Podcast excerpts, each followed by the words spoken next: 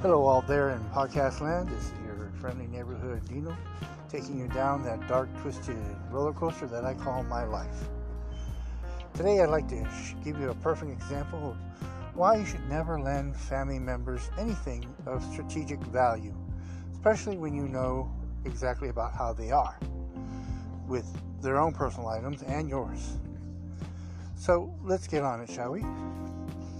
About a couple years ago, uh, I started building a motorcycle. I built it from scratch. I built the frame out of recycled chain. Took me almost two years just to make it.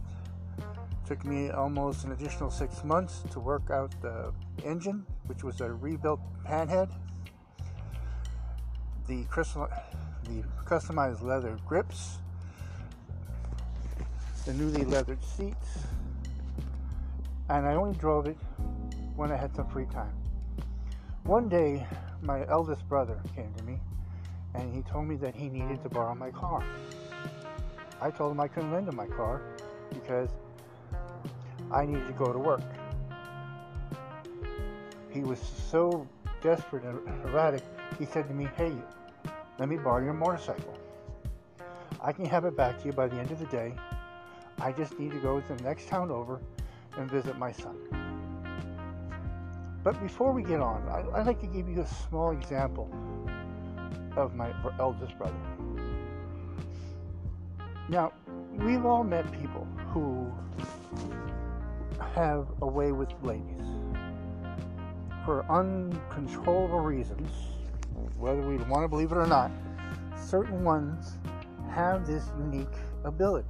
They're just charming. They just have a way with the opposite sex. And they can date way beyond their league. But instead of being grateful that they are dating way above their mark, they abuse it. Point in fact, my brother. See, my brother has this ability with women that boggles my mind to this day. He has uh, a shipwreck amount of women and children, which is weird because he doesn't have a job. Well, his first, and to tell you the truth, he's not very sociable, uh, but he is charming when the circumstances present itself, which is, I think, half of it because he has lot of things working against him. To give you an idea, my brother's only about five foot four and weighs somewhere around 380 pounds and dresses like he just robbed the Salvation Army. And the only time he ever shaves or cuts his hair is when the amount of food stuck to his hair and his beard is widely visible. But yet, with all that going, he still manages to meet and father children.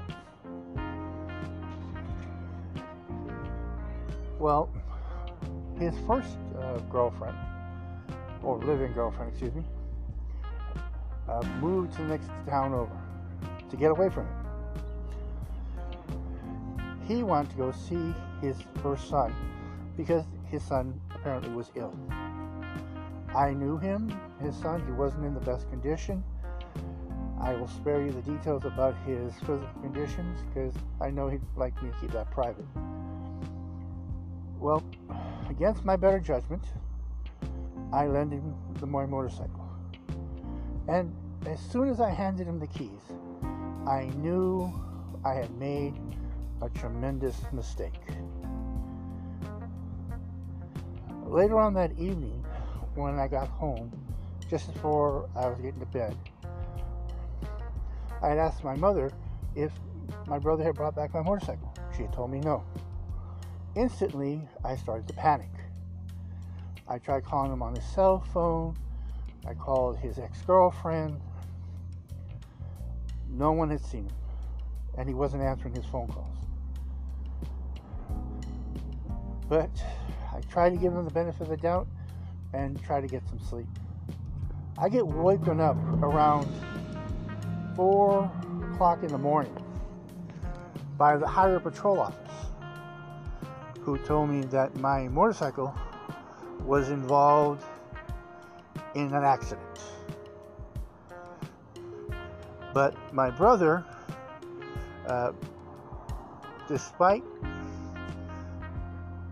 being drunk beyond recognition and apparently high,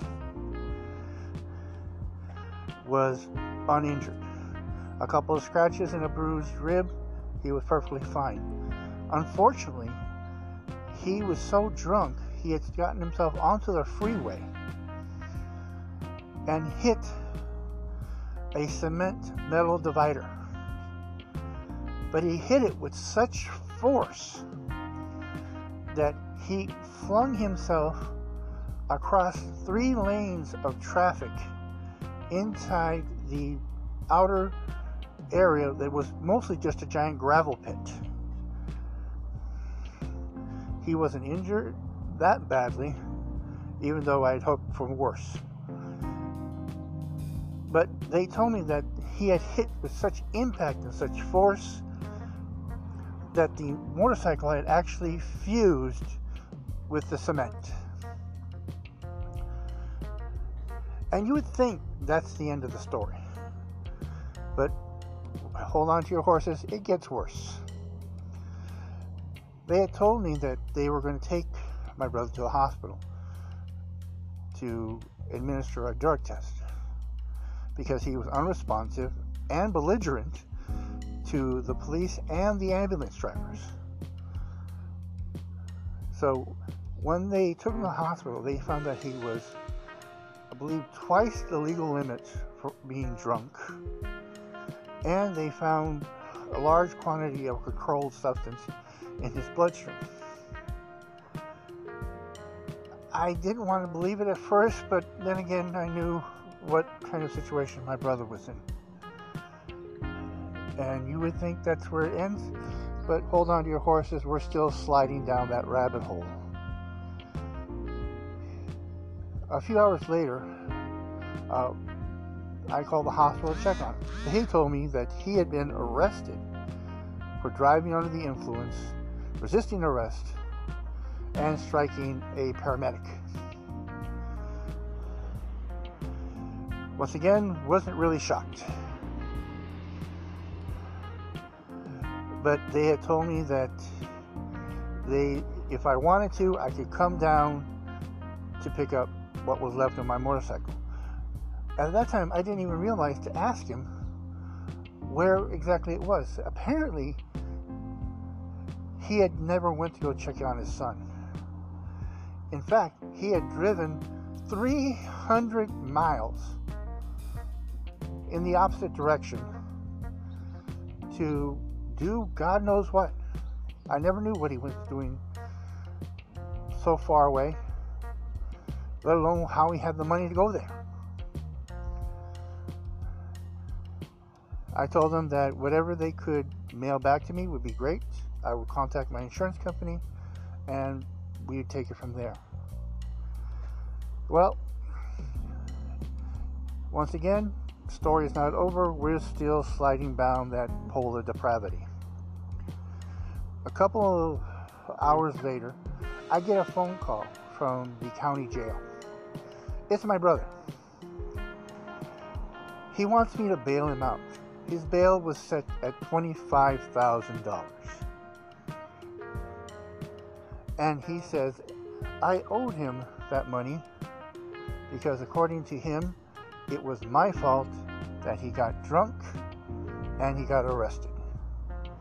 The reason he got drunk is apparently I upset him so much that he started drinking and doing drugs to help cope with me not truly trusting him with my motorcycle. I had nothing to say to him at that point, and I told him that I wasn't going to bail him out. I couldn't bail him out. I had no way of bailing him out for that amount of money. He wanted me to put up my other car, uh, my home, in order to bail him out. Because according to him, it was my fault he was in there in the first place. Honestly, I don't see how those things connect. I didn't talk to him after that.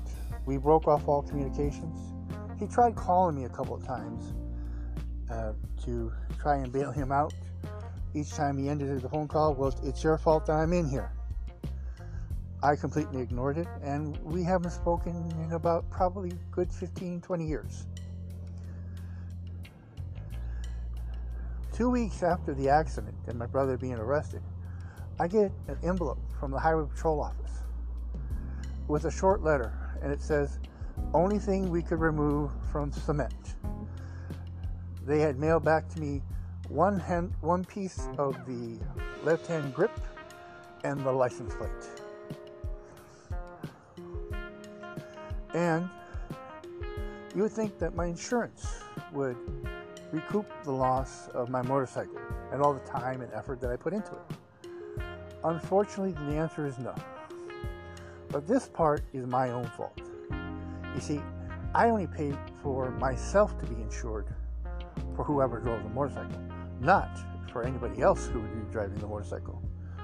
Since my brother drove the motorcycle and was drunk and high, the insurance company never paid me for the damages and the money and the time that I put into my motorcycle, which I don't blame them because I should have shown better judgment. Well, I hope you enjoyed the story. You all have a great day. Bye.